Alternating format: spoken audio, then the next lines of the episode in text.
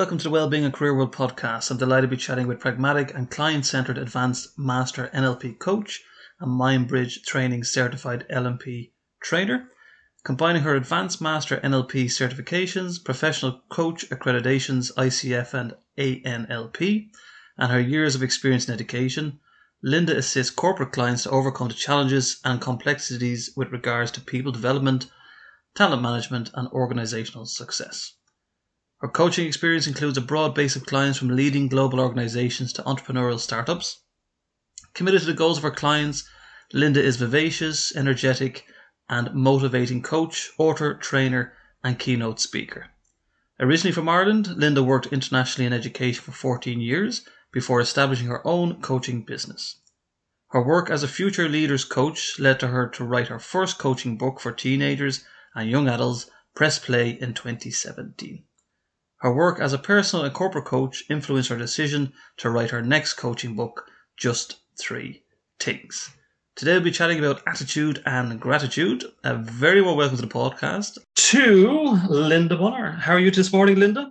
Hi, David. I'm really good, thank you. I'm a little bit cold because I'm in Brooklyn, in New York. So, you've, you've yes. got there already. I was going to ask you where yeah. you are right now. So you're in Brooklyn, New York. So tell me a little bit more. How cold is it?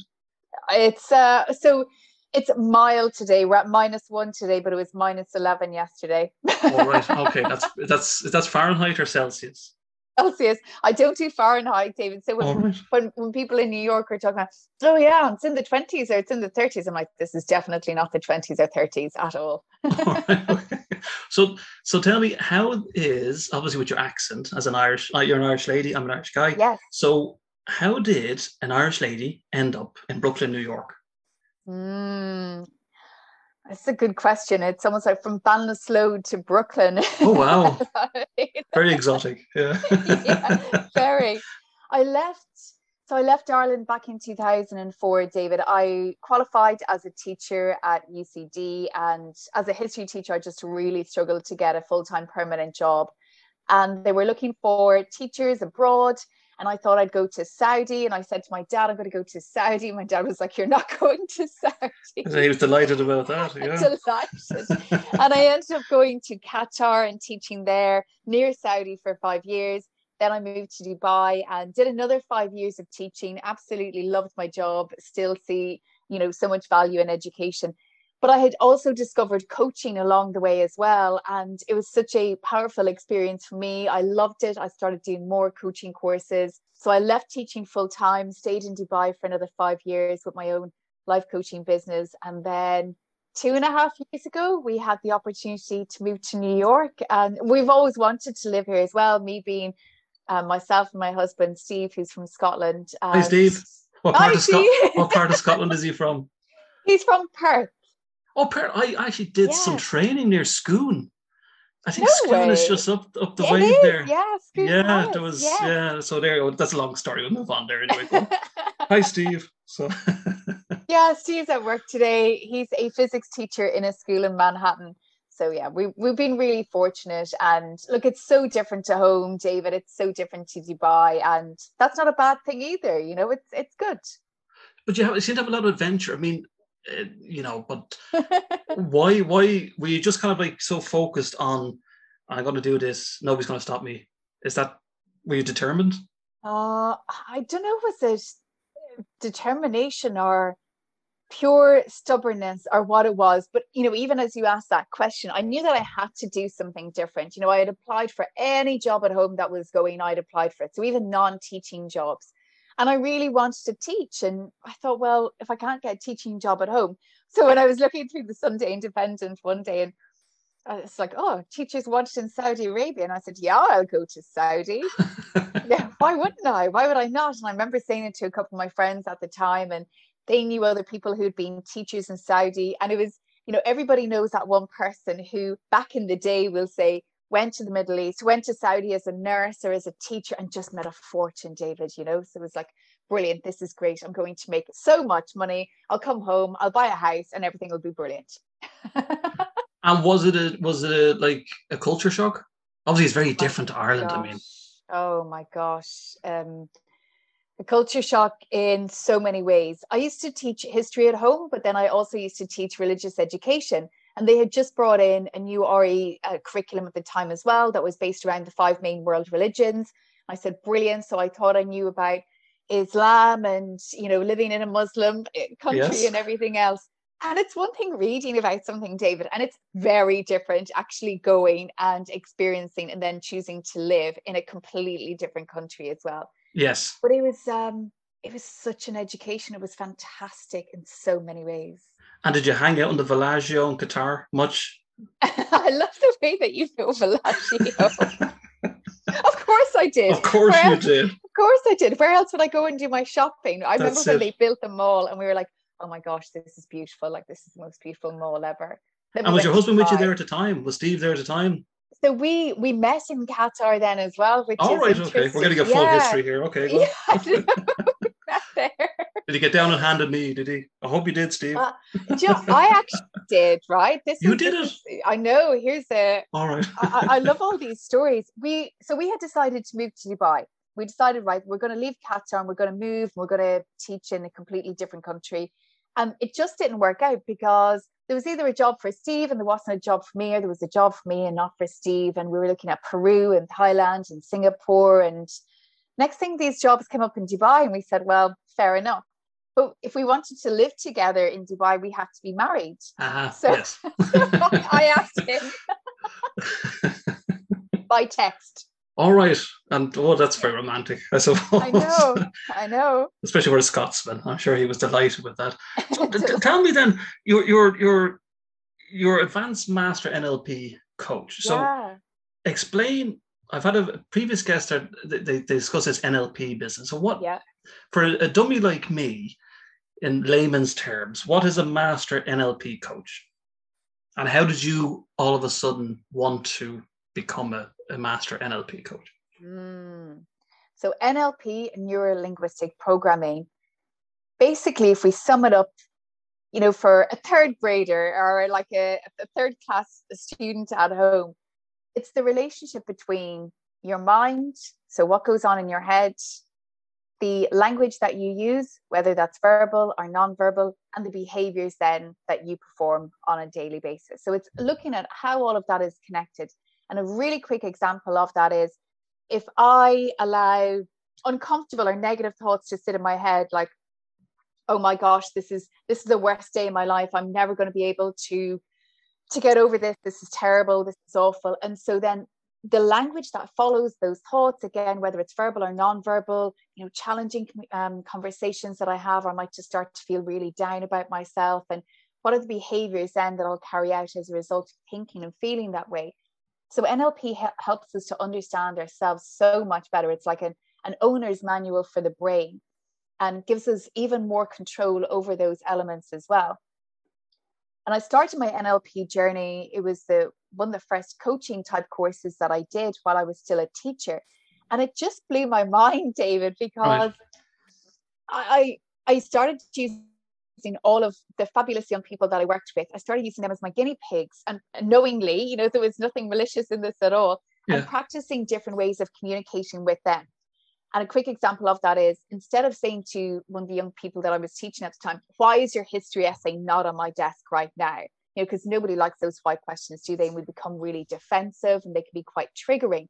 So instead of asking that question, I started asking, what would you need in order to get that essay on my desk by 3 p.m. today? That's a very different question. It's very solution focused and action orientated as well. Right. Changing the language that I was using with other people, changing the language that I was using with myself, understanding my mind a bit better. So I started off doing those, you know, doing a, a basic NLP course and doing another practitioner course. And I've got, you know, two amazing trainers who are, they're from the States actually, they're incredible. And you know so it's, it's mastery then is that next stage of right i know a lot of this. I know a lot of these nlp techniques and these coaching skills. How do i master that you know so how do i do it with more ease so it's even deeper learning a deeper understanding of the way that our brain works and the way that we operate on patterns of language thought and behavior so it's it's fascinating I love it. Do you think then, Linda, does, do things become a little bit easier then when you're interacting with others? So does it become easier then? Do you find yourself on a daily basis that you know how to handle things a little bit better Most definitely. Most definitely. And even if it's doing things a little bit better, we're still doing things better, right? And it's, I think there's a lot of pressure. We can often put a lot of pressure on ourselves to do it perfectly, to get it right all the time. And so doing things even a little bit differently will give us different results. And an example of, you know, coming to a conversation that usually in the past would have made me quite defensive. It was if it was feedback that I was getting from someone, I'd be like, my gosh, do not criticize me or my work. Yes. And now I those conversations very differently because with with that NLP mindset, I know that it's feedback is simply information and I have a choice in what I do with that information. You know, I can I can react to it in a constructive way. I can take it on as a gift. I can think about what's actually true about this. What can I use to to help me move forward? So I think that there's a lot of power in that as well, David. And it's a really good question because conversations and our relationships go a whole lot better. It, it, when somebody's defensive, do you think it's insecurity on their behalf? Are they always on the on the like kind of the attack? You know, it's kind of like, oh, you know, don't say anything to me, Mrs. Mm, or you're going to get it. Yeah, yeah. A lot of it is, you know, if I step into my own experience of this a lot of it is that it's that feeling of like don't it's almost like a threat right? Now i'm not saying somebody's going to be like this is what's going to happen if you don't do this. It's not like that but like we can feel our ego can feel threatened. Right. Like this part of that feels under threat and it's tied then or can be tied to those limiting beliefs of i'm not good enough. I didn't do a good enough job. So therefore i'm not worthy. Therefore i'm not deserving of these things. And it can feed into a whole host of again that pattern of negative thinking about ourselves. Do you think linda your initial journey so say for example you've uh, from ireland you then went to the middle east and now you're in mm. the hmm. states. Do you think this has toughened you up a little bit? I'm not saying you need to be toughened up but you know I'm trying to get do you think because we, we we're going to talk about later on about attitude and gratitude Mm. You think sometimes we're a little bit soft, and because we haven't experienced certain things in life, different cultures, uh, knockbacks, bit of stress, that we find it difficult to handle certain situations? So, in your situation, I mean, do you find now you kind of don't take things the way maybe you, you would have? Do you find that's the way? What about Steve? I mean, do you throw stuff at Steve or teddy bears? this is so funny. I love this question. And honestly, I do. I definitely handle things differently.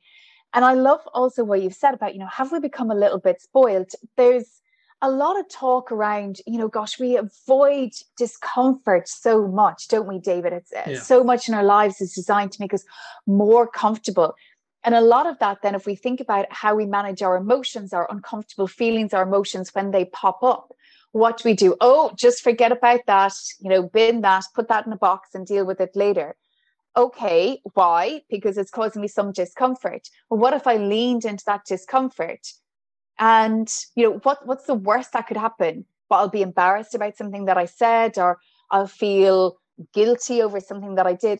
They're not always bad things. Yes. We label being oh bad, negative, and it's we can grow from them. There's so much learning and growth in leaning into those those challenging times. Um, my running coach actually puts it very well when he says you know, get comfortable with being uncomfortable linda. Because if you want to get you know if i want to get those faster times then i've got to be willing to do something that's outside that stretches me a little bit that's outside of my comfort zone and and, and creates a sense of discomfort because that's where a lot of our growth is. And you mentioned it of running um, you're a big yeah. fan of the running and the marathons, aren't you? Big fan. so, so when you, were, when you were doing these NL, NLP kind of uh, sessions on the kids, you didn't have them doing marathons, did you? Like, you know, off to the shops you go and come back there, like, you know, and get into their brains. I mean, you, you do a lot of running, don't you? Do you find this I helps you? love running in so many ways. And it, it's really ironic, I think, the way that I started running as well, because I, I started running as a way of really looking after my mental health and developing a much better attitude towards my my body and my physical appearance. And i say it's ironic because some people again not all some people start running or they start on a fitness plan to lose weight you know or something like that. And it's not that i started running to gain weight i started running to feel better about myself. Yes. i wanted to be strong. You know i wanted to be athletic. And and the, a lot of that then is tied in with the mental toughness as well that I'm I'm proud of. Yeah, no, it's it's fair play to you. I mean, the older I'm getting, I, I, I kind of I'd be fair to turn on Eurosport and see people running. That's my exercise for the day, so to speak. Congratulations on your ultra marathons and so on. But uh, I'll be sitting here having Pringles. You mentioned there, uh, Linda, with, with mental health. Um, yeah. You know, I, I was talking this before with our guests where we hear a lot of it now. We hear a lot about mental health, mental health, mental health. And obviously, I'm assuming mental health has always been an, an issue for many, many years, but now we're, we're beginning mm. to chat about it, which is great. I mean, how would you explain mental health in a simplistic way? Because when you have a bad heart or you have a bad liver, you know, the doctor will say, he'll say, look, unfortunately, your liver's gone or your heart is gone or your, yeah, you know, but for the mental health part, because we can't really see what's, what's going on behind the skull, yeah. so to speak. So, yeah. so how would you kind of explain that? What is, what is mental health? It could be a number of different things depending on where you are in your mental health journey, let's say, for example. But if we look at this, we have our physical health and certain things that we do then. Well, what do we do to look after what takes place inside our minds? And so if we look right, we might go for an annual checkup, we might go to the dentist and you know, we m- might do all these other things and feed our bodies well and drink lots of water and get lots of sleep. What do we actually do to look after our minds? Right. And for me, mental health is it's looking after your headspace. So if you think of like the the food or the you know the fuel that you put into your body every day, great, fine. What are you feeding your mind with as well? How are you how are you fueling your mind? What what goes into that space? Is it then you know, have we become, I know, same again, we haven't spoken about attitude or mm. gratitude so much. Just, yeah, we're still, still chatting away. It's an Irish thing. I'm sorry, everybody. Um, so, so we, we, we, with regards to mental health, do we? I mean, is there any scientific proof out there, any information out there with regards to when we see, say, social media, for example, mm. and we mm. see the next door neighbors have a brand new car, and the kids yeah. are their kids are going off for a nice holiday, or uh, yeah. you know, oh God, he's a great six pack, or you know, she looks yeah. great. I mean, it, does that affect our mental health? So are, we, are we, competing? You know, are we competing yes. with each other? Ah, now, yeah, you've hit the, the nail on the head with that word in competing. Any kind of like comparison or competing can have, in a particular context, can have an impact on our, our mental health. If we think about it like this, so if I'm, you know, oh, let's say, right, so the neighbors have their new car or there's so and so going on, it's what am I doing with that information? So do I look at the neighbors with their new car and think, great for them? Or do I start to dig that comparison trap for myself? Yes. And do I then allow that one comparative thought to lead on to another? Because if we don't catch our thoughts and learn to manage them a bit better, that's where they take control of us. So that one comparison thought can lead to another and another and another and another. Now, before I know it, I've dug, I've dug myself into this trap where I'm feeling really, really down about myself. I feel like I have nothing and everybody else has everything. So it's this downward spiral. Now, that in itself, of course, can affect your mental health. Falling into that once or twice, I think we're we're susceptible to that. Okay, it's how far do we allow ourselves fall, and the frequency of that, and how we behave, how we respond to those thoughts or to that spiral that can have such a negative impact on our mental health. Right. So, so we'll move on then to the uh, main topic of the, the. We're only about twenty five minutes in, but anyway, we, we got we got there eventually. so, can you explain what attitude is in relation to gratitude? You have a you have a very nice little mm. video on your on your YouTube. I think it's one of your Friday. Is it Friday? Oh, Feel videos? Good Fridays. Feel yeah. Good Friday, and yeah. um, I have done my research. Everybody, anyway. so, I mean, attitude and gratitude what what do they relate to each other? Or are they totally separate difference? Or can you explain what you mean even by your feel good friday videos?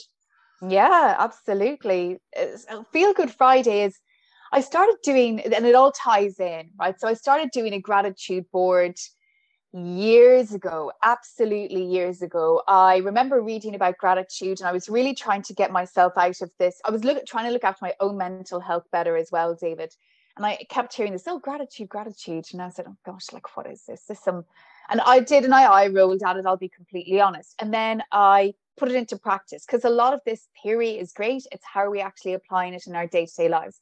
So I used to wake up in the morning, and basically the first thing that I would think of was, like, I have to go to work. I have to go to work. I have history papers coming out my ears that I have to mark. I've so much to do. I've got training. I've got blah, blah, blah, all of these things. And it was all complaining, all the things that I had to do, almost like a lack, right? You know, instead yeah. of I have a job to go to, I teach incredible young people from all around the world.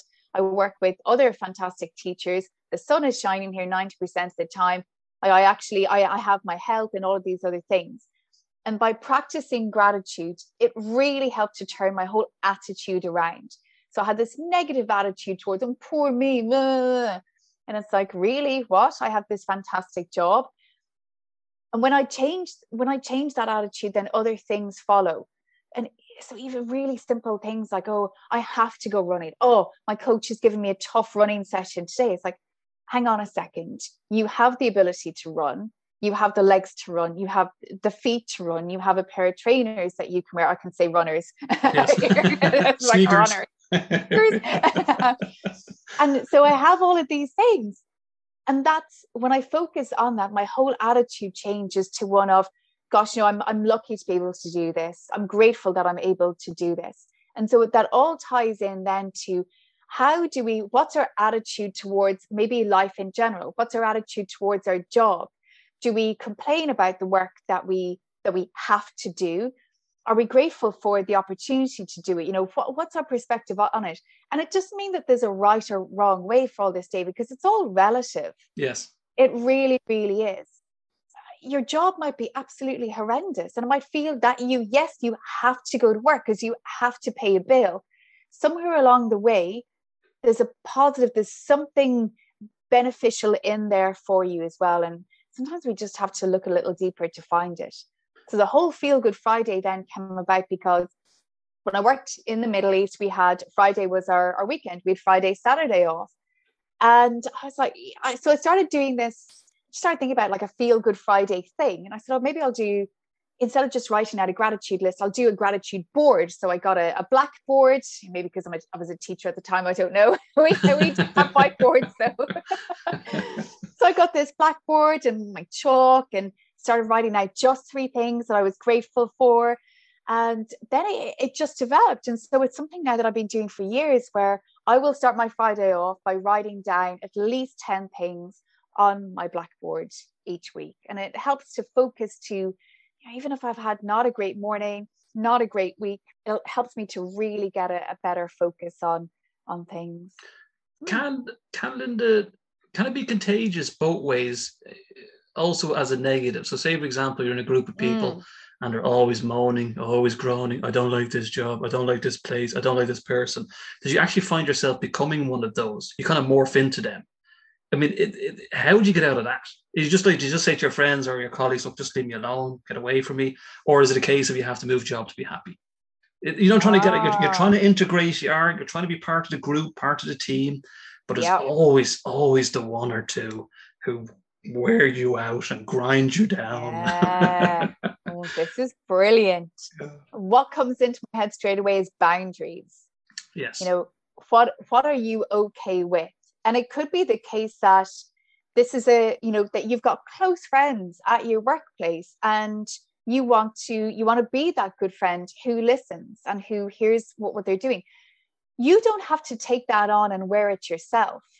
So you can demonstrate empathy, you can listen, and you can still turn around and say, uh, you know, gosh, I'm, I'm not sure how, I'm not sure how to handle this. You know, I, I hear you on this and I hear that you're going through a tough time. How can I help? So uh, th- there's ways of doing this. And it's if you're comfortable within that boundary, great. Now, if it's getting to the stage where it's like, oh gosh, here she goes again. You know, she's yeah. complaining about this. Will she ever get off her soapbox or quit, quit, quit, quit the rant or something like that? That's very different.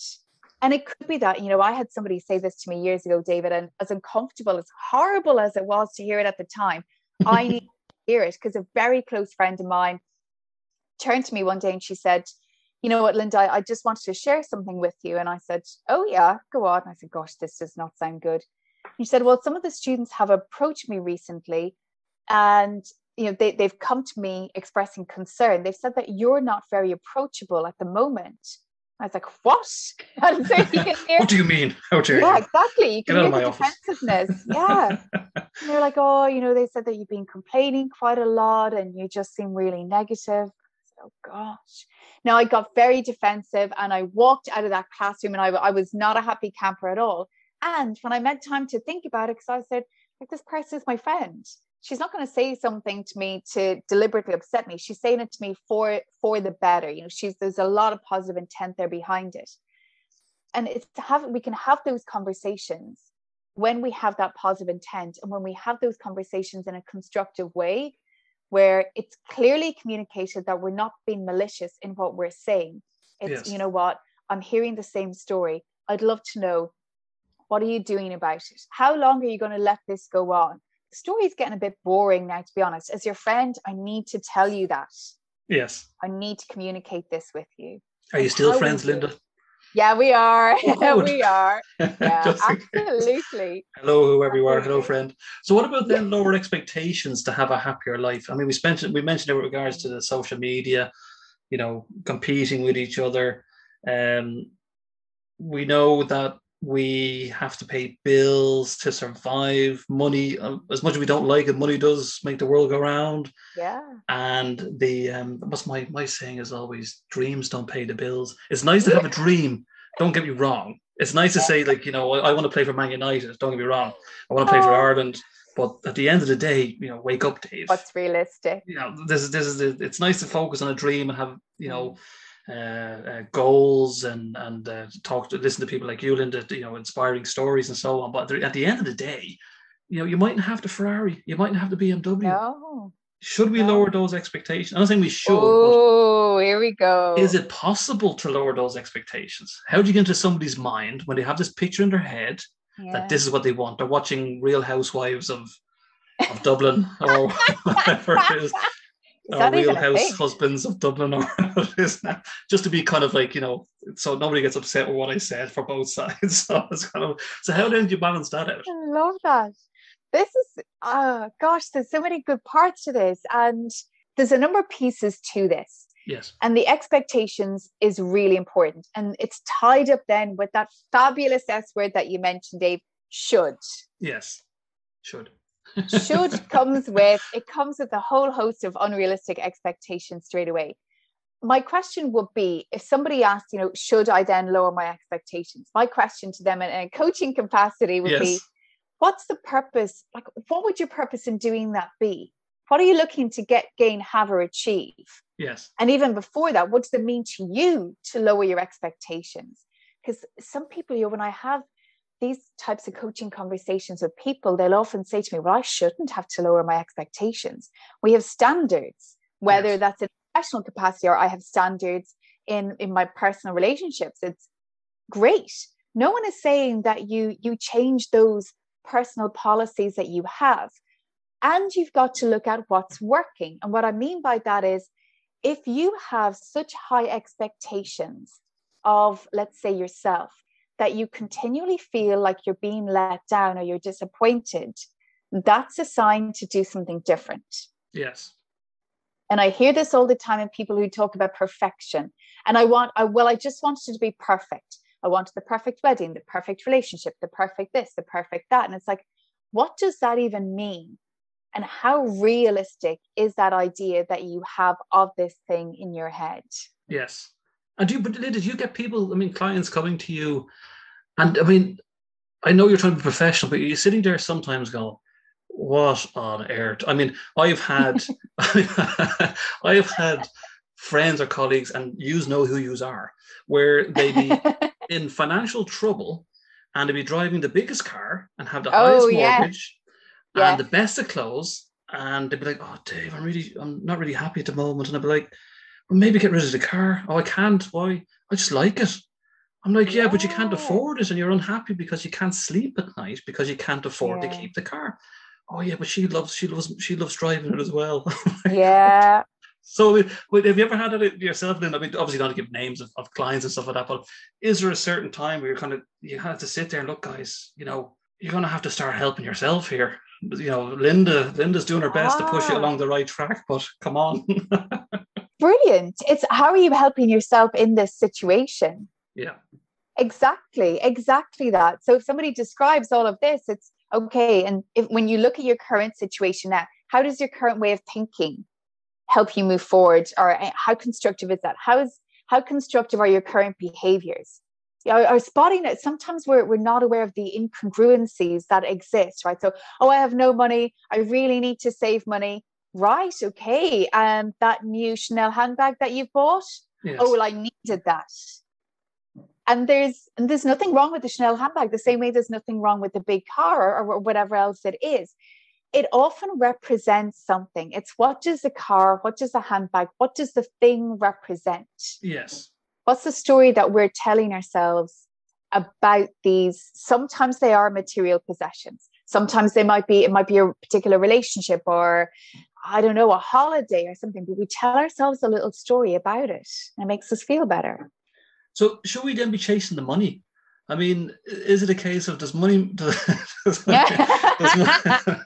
does, is money is money the key to happiness? I mean, regardless of our attitude and gratitude, because if you feel mm. so, say for example, right? Let's give you an example. I'm going to throw an example out there. Yep. You've trained you've trained all your life to be, for example, a teacher, or a doctor, or a nurse, mm. or a pilot, or whatever. And you've invested so much money of your time, and then all of a sudden, then you go to get your first pay packet or your salary and it doesn't meet your expectations. Should you know should you be angry about that? Should your attitude change because of that? Because your expectations haven't been met? Because you believe i mean I, i'm wondering are you doing the job for the job or are you doing the job for the money? Yeah and that's different right that's really yes. if you're doing the job there's nothing wrong again with either of those no. People will sometimes say to me, I feel really guilty for saying that I'm in this for the money.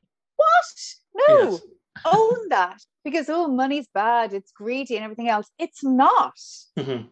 So sometimes then this is about checking out what's my relationship with money? What's my money story? Like, what's the story that I tell myself about money? And how conducive or how helpful is that story? So if I'm telling myself the story that money's bad, it's the root of all evil, people who chase money are terrible people. This is often you know ends up in in disarray. Well that's very different to something like money is helpful. I do good with money. Money helps me do all these other things. They're very different stories. If you're in it for the money own it. Yes. if you're not it's a vocation or something own that as well. Be authentic. Be congruent in what it is that you're doing you want to chase money go for it get yourself a civil service job You'll get all the benefits. You'll have stability. Say nothing. Okay, so what about then the uh, like the movie The Pursuit of Happiness with uh, Mr. Will Smith? So what about? I love. What's your opinion of the positivity or the pursuit of positive gratitude or attitude? Ah. I mean, how how then do we try and be positive, be gracious, have a good attitude? Is there a good attitude, Linda? Is there or is it or is it in the eye of the beholder what the attitude is? Gosh, this is this is going deep, isn't it? This is mind blowing stuff. The science NASA are on the phone. Oh I'm glad they phoned you. Elon Musk, SpaceX, you're like, be the worst person. Steve would be great on that call. He'd be oh, brilliant. I'd, oh, he's good. I'd be up. Yeah, yeah. He's he's a physics teacher in us. We'll liaise with Steve. We will. We'll find out the answers. we'll, we'll, we'll touch base. Context is everything absolutely everything. And it's what serves you best in that particular context. And it comes back to, for me, it comes back to those uncomfortable emotions as well. So there's a time and a place for absolutely every emotion. There is something to be gained from experiencing every emotion as well. What's so if we look at attitude, what's the right attitude? What's the context that I'm in? Because there's a context in which having a calm and a peaceful and a quiet attitude will serve me very well. And there's also a time and a place for me to raise my voice and be heard. There's a time and a place for anger and everything else. Other people might not see that. So it's it's all it, it can be very personal and it's very context orientated as well. Okay, let's move on to the business side of things, which is obviously the, the most important side. Um, the look at your fabulous website here, lindabonnar.com. And uh, your pretty much what services do you provide? So, so if I was to get in touch with you right now mm. uh, for a little bit of help, or is it just about help, or is it more? more than just help. Yeah, de- definitely more. Because uh, for me, help is this huge umbrella, and there are so many different boxes or components that sit under that as well. So, what does help mean again to that person that particular time? Help might be a brainstorming session, having a thinking partner, making a different career choice, overcoming an obstacle, um, uh, getting, you know, achieving goals, setting goals, dealing with learning some skills or some tools, like in particular in terms of training. So there's a number of different ways that a coach can help, and that me as a life coach can help as well. It's all about what is it that you're looking for. So you're at point A, you want to get to point B. What does point B look like? And how can I partner with you to help you get there, to empower you to drive your own success as well, so that you can continue forward? It's like going from good to great and then beyond. That's what I want you. When I work with people, I my focus is always on adding value, empowering them with skills, tools, techniques to overcome those challenges successfully and then move forward confidently so they feel equipped in order then to you know get over other hurdles that might be in their way is there sometimes Linda then a harsh reality? I mean, is there a, point where you do have to say, I mean, if I was to come to you, say tomorrow, and how does the process then start? Is it like an introductory session, and then does mm. it go mm. on to a, a, number of sessions after that? So how do you then work around a client, for example, or is it just for individuals and organizations as well? both absolutely both it looks different for both as well when but regardless of who i'm working with it's always a conversation first and i will always offer free 30 minute consultations and why do i offer free 30 minute consultations because when you're working with someone when you're looking for a coach when you're thinking about creating this change in your life finding the best person for you is the most important part okay and that's like you know imagine if you were you're looking for a dentist or a doctor, you might go to the first person that you find. You might shop around. I always encourage people to shop around and find someone that you're comfortable with because it's not just surface things like, oh, I'd like a new career or I want to be doing something different. We always get into this is what makes me very good at what I do. We always get into that deeper, like what's behind, what is sitting below the surface. What is it that's holding you back from not putting your CV out there? from not accepting a different offer or for saying that you want more money in a particular role. And that's it's not just professional either, it's personal. What keeps you in that relationship despite the fact you know you're incredibly unhappy? Where would you love to be more assertive? Where would you love more confidence? So it always starts off with that conversation. Everything is completely confidential. And then it's all about the partnership. When somebody decides that they want to work with me, it's right. What are we working towards? what is it that you would like how are we together going to going to create those steps forward? How will you measure your success in terms of working with me? What are the logistics? And you know so i often get asked that question of what does it look like to work with you? And in one word it's very much a partnership. My clients design absolutely everything. I don't have any of these. Oh here's your 10 week program on confidence and here's your your five day program on something else. No because it is a partnership. Everybody is different. I will create those programs with individuals that I'm working with so that it is incredibly bespoke and they get whatever they want from the journey together. And then for to make it worthwhile, because obviously with the introductory uh, 30 minute session that they have with mm. you, is it advisable then that they come along and have questions of what they want rather than the time being kind of uh, wouldn't say wasted, but spent mm. on trying to figure out because obviously they're contacting you for a reason. So yeah. is it be, is it best for them to say, look, Linda, I want this, or as you, I know you've, you've you've you've discussed it, but just to kind of save that time and and then you can get the partnership and make it a, a more worthwhile experience for both parties. Is that generally what you'd recommend? This is really interesting because I will recommend people to come to that session with whatever they like. And here's a couple of examples of that people sometimes come with, well, I just want to meet you. They have no questions. They want you to talk. They want to learn more about you and your background, why you do what you do. They want to hear about your setbacks, what successes you've had, how you've overcome them, which I completely get as well. Some people will come with a combination of things. They'll have a couple of questions and they want to hear more about you.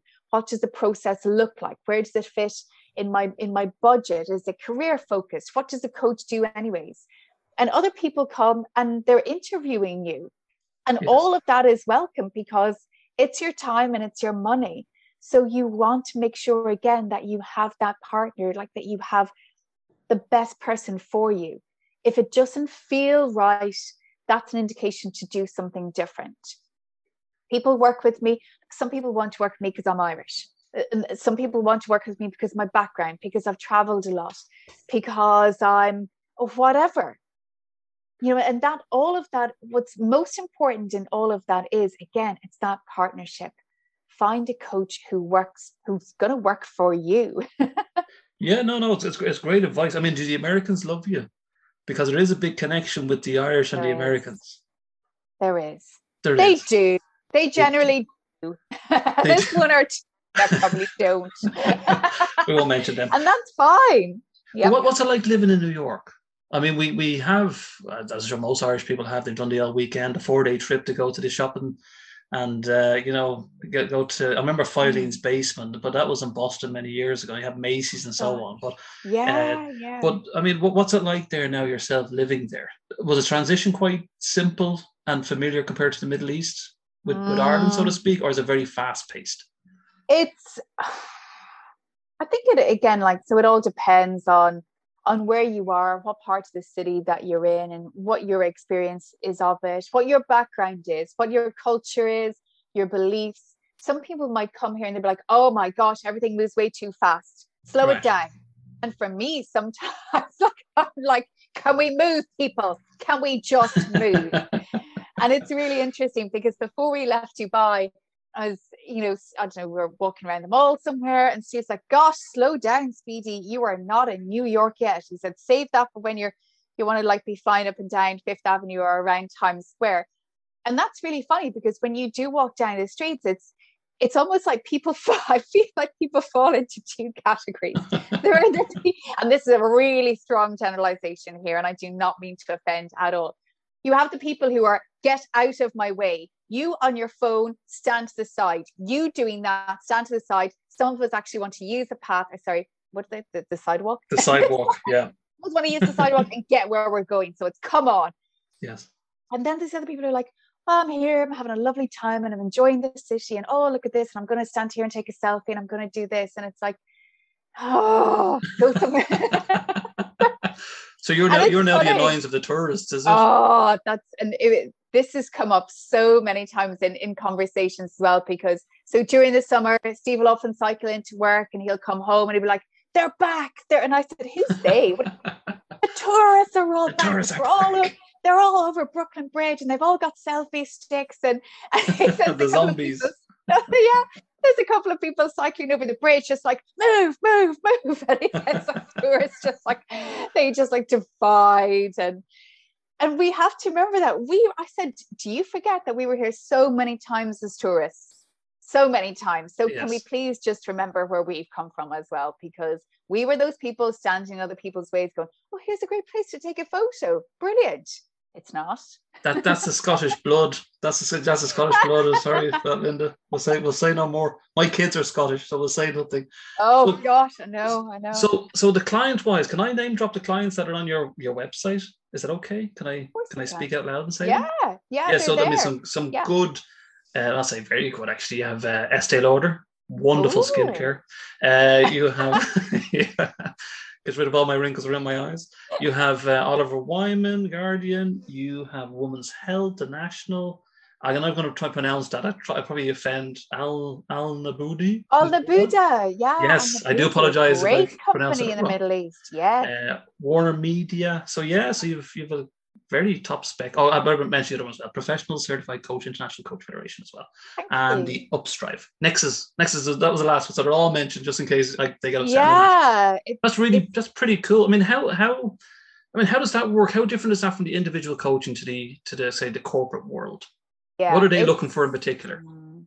it's very different there's a lot of different components to it as well sometimes it comes down to this a similar thing of moving forward like personal development or professional growth right you know it, it usually comes down to those things But it's different in the corporate world then as well because there are different there's different people involved. So when an individual person hires me as their coach, it's me and them, and that's our relationship. That's it, right? And that's yeah. the financial piece of it as well. When you're working with a corporation, there are so many other different components. It's right, well, who's in charge here? So who's paying the bill? Who do I work with? Who do I report to? Who else is involved? So there's often it, it's not just the coaching conversations, it's those other conversations that take place outside. What does confidentiality look like in that situation as well? Because again, when I work with with somebody one on one, it's just me and that other person. There's nobody else involved. You work in a corporation and those, you know, the, the boundaries have to be so clearly defined that you're respectful of the person that you're working with. So you're respectful of the the coachee as such. And you're also respectful of the client, of the corporation as a whole, of the person who is the other people who are involved. Right. So what's what's okay to share, what's not okay to share and those it's the, like those ways of working are really really important to yeah to to just set in stone from the beginning what's set in stone what's negotiable what's non-negotiable where are we expected to be flexible where's our wiggle room no brilliant i mean mm. it's uh, a lot of uh, companies out there listening to this you're uh, more than welcome to get in touch with linda on our wonderful website lindabonnar.com and um, just double checking it's a Yep, it's HTTPS, just in case yes, you're wondering. Yes, it is. Yeah. yeah. And uh, she has, uh, Linda has her story, which is a, a, very nice video about her background. And then she has her books, which we're going to kind of go over. Just Three Things book. What's that about now? Yes. Oh, Just Three Things is my latest book. It came out in October, just in time, just in time for World Mental Health Day as well on the 10th of October. And Just Three Things is all about making change simple, manageable, and effective. And it takes a number, so it's a collection. It's you know not just three things because that would be very easy if it was only that. It's a collection of three things across a number of different categories. We've got personal challenges, professional challenges, life's everyday curveballs. We've got those tougher things then as well that life loves to throw at us. And it's three things that you can do to overcome, to start to overcome that particular challenge. You can use each of the steps individually, you can use them together as a collective. The whole purpose of it is that it's action orientated and it's solution focused. And that's what we want. So it's great to think about creating change. Many of us don't because we tell ourselves a story that it's difficult, it's challenging, it's easier for the people. Oh, I can't do that because. And so this book is specifically designed to help you recognize the story that you're telling, write a completely different story, you know, be your become your own coach in this as well and take control of the elements of this that you can. And most importantly, Linda, where can you buy it? Or where can it be obtained? It, yes, so it can be obtained on Amazon. And also, I know that a lot of fantastic local bookstores are ordering in as well. So if you don't want to order online, and that's completely your choice as well, pop along to your local bookstore and see if you can support uh, an Irish bookstore, a local bookstore, even wherever you are in the world, and a local author. Yeah. Excellent. Oh, so I'm going to ask you a question here is that I'm looking at your photograph right now and you're in front of a pallet of Odlum's flour, oh, self-raising flour. yes, yes. And you're, you're, you look very fancy and it looks kind of like you're heading to a wedding or a function, but to be in front of a palace. I mean, did Odlum sponsor the book or something? Oh, or? Odlum's, Odlum's, if you're out there and you do want to sponsor, you can. There right. is a beautiful story behind this. Can I tell you a story? Of course you can, because I was going to sing the Flahavan song, but I kind of forgot that the Odlums oh. was a little bit different. So yes, yes, start the day the Flahavan. way. Yeah, so sorry, Odlums. Sorry, yeah, Odlums, what's your song? So I was looking for I was looking for a venue in New York for my book launch, and one of my fabulous friends contacted me, and she had seen Mary O's, the Irish bar in the in the village in Manhattan. She had seen it on Instagram because Mary had kind of shot to fame as such because of her scones. Right. So she started baking. She's got a fabulous story. So if you're not familiar with, with Mary O, Google her, have a look, read her story because it's it's incredible. And there was a feature on her of, on Humans of New York on Instagram. So my friend said, What about Mary O's? I said, Oh gosh, so Mary's famous now. What would she want with little old me at all? but it's not funny, right? Again, what we tell ourselves. So I got in touch with Mary and I said, Hi, Mary. You know, I'm from Galway and I'm looking for a location for my book launch. Would you be interested? Blah blah. And she said, Of course I would. Of course. She has been abs- she's been a saint in all of this, Dave, an absolute saint. So we go to Mary's. Mary is still busy baking a million scones. Wow. So when you walk into her bar, when I walked into her bar back in September, October, it was floor to ceiling of like that's exactly what you see packets of Odlum's flour.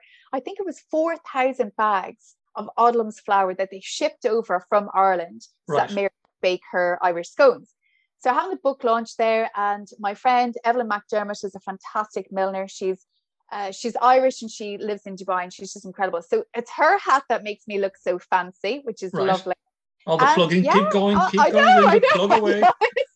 Exactly. is it obvious? That's it. Say nothing. and then this is where the photo has has come from. So it's inside Mary O's bar at the day of my book launch of Just Three Things in New York City. Wow. Well, if anybody from Odlums is listening to this, um, uh, Linda would be delighted of any type of plugging Yep. or advertisement because it's Absolutely. I love the flower. pretty impressive. It is actually yeah, very, very fancy. But no, well done you. So, where else Great. then can the listeners get in touch with you? I mean, I can see here you're on Facebook, Twitter, and, and the YouTube. So, um, for the for the kids out there, where where can Yeah. they find you? For the young people, for the millennials, The and for millennials, yeah. even, I'm on it. LinkedIn. you're on LinkedIn, yeah. I'm on LinkedIn. I love connecting with people. So when you've listened to this podcast and you'd love to get in touch, drop me an email, linda at lindabonnarcoaching.com.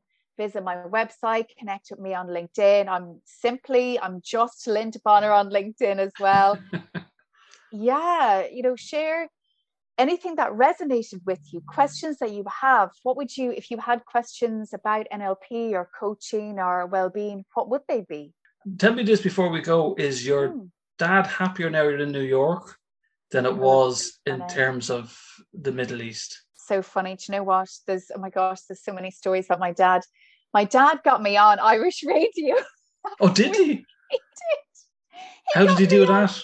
Oh, he's he's amazing. So my dad is like, and he doesn't get paid for this at all. So Kevin, maybe there's some sponsorship here for you. Hi, he does great Irish things. Can I call him Irish. Kev? Is Kev Uh, like a more of oh, a kind of a friendly Kev, Kevo, Kevin. Kev? Yeah. Hey. Kev. Yeah. Hey, Kev. so d- dad's at home in Ballinasloe and he is the proudest father in Ireland.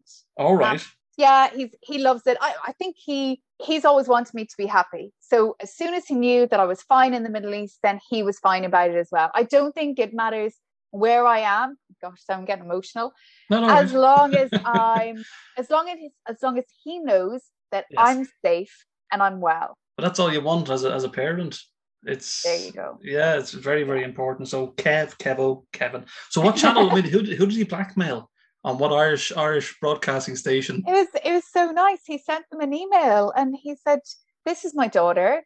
She's just written this book. She used to live in dubai. She now lives in brooklyn. Used to be a teacher. She's now a coach. She's pretty awesome. She's always trying to help people and and do you know just make a positive difference in the world. And here's a copy of her book. And they were like this is amazing. Can we chat to her? And and that was it. And and it's i think it's that kind of thing then as well of you never know who you never know how just creating or taking a small little action how that's going to work out. You could easily they could easily have come back and said well that's great kevin good luck to her. And that's equally as fine as well. Sometimes we we don't we don't take those steps and like i didn't with mary. I was like gosh what's she going to want? You know like she's famous now. What can i do for her. Yeah. so we often think that way instead of thinking "Do you know what? I'll put it out there and I'll see how I can add value or support this person as well. And maybe there's a mutual, like that kind of reciprocity that we can we can both get something from this relationship. Well, obviously, Mary's a very kind woman to you know Oh, to use her, use her time. So uh, Yeah, uh, fair play to her. I mean, if if Tubridy or Ryan, as we call him, Mister Tubridy Yeah. from RT, if you're listening, yeah, or if Mister Joe Duffy and RT or Claire Byrne, Talk to Um, Joe. Yes. Talk to Joe. Imagine Talk that. to Joe. Talk to Joe. We're just hold on a second. We're going to go to an advertisement. Hold on, every two minutes. It's an advertisement. Let's do it. I love it. I I, love that. I love Talk this to Joe. conversation. Anyway, I think I've offended enough people today. I've, I've more of these podcasts to do next week, and I'll offend more people then. Uh, but we love you, RT, Joe and won't Ryan want and us Joe. on the show. Claire. Joe won't want us now after that. He I it. want you. He won't want me. He'll, he'll be getting people after. But anyway, we'll Joe, I'm available. Available. Linda. Linda's available. She is. Uh, speak to an agent. Uh, well, I'll always let me say thanks so much to uh, Linda Bonnar uh, for chatting today, the Wellbeing and Career Work podcast. I will put all the links in the podcast uh, once it's been uh, released and published. And as Linda has said, if you need to get in touch with her, all the links will be there. So thanks so much, Linda, for chatting with me today. Oh, thanks so much, Dave. What a great this is just brilliant. It's the best. No worries. Don't say we'll pay you enough money for that. We did. No, it's all free. Thank you very much. Tax man comes after me. no, no, Just in case no, the fight tax me. No. This No. is all free. Thanks so much, Linda, for chatting with me on the Wellbeing and Career World podcast. Thanks so much.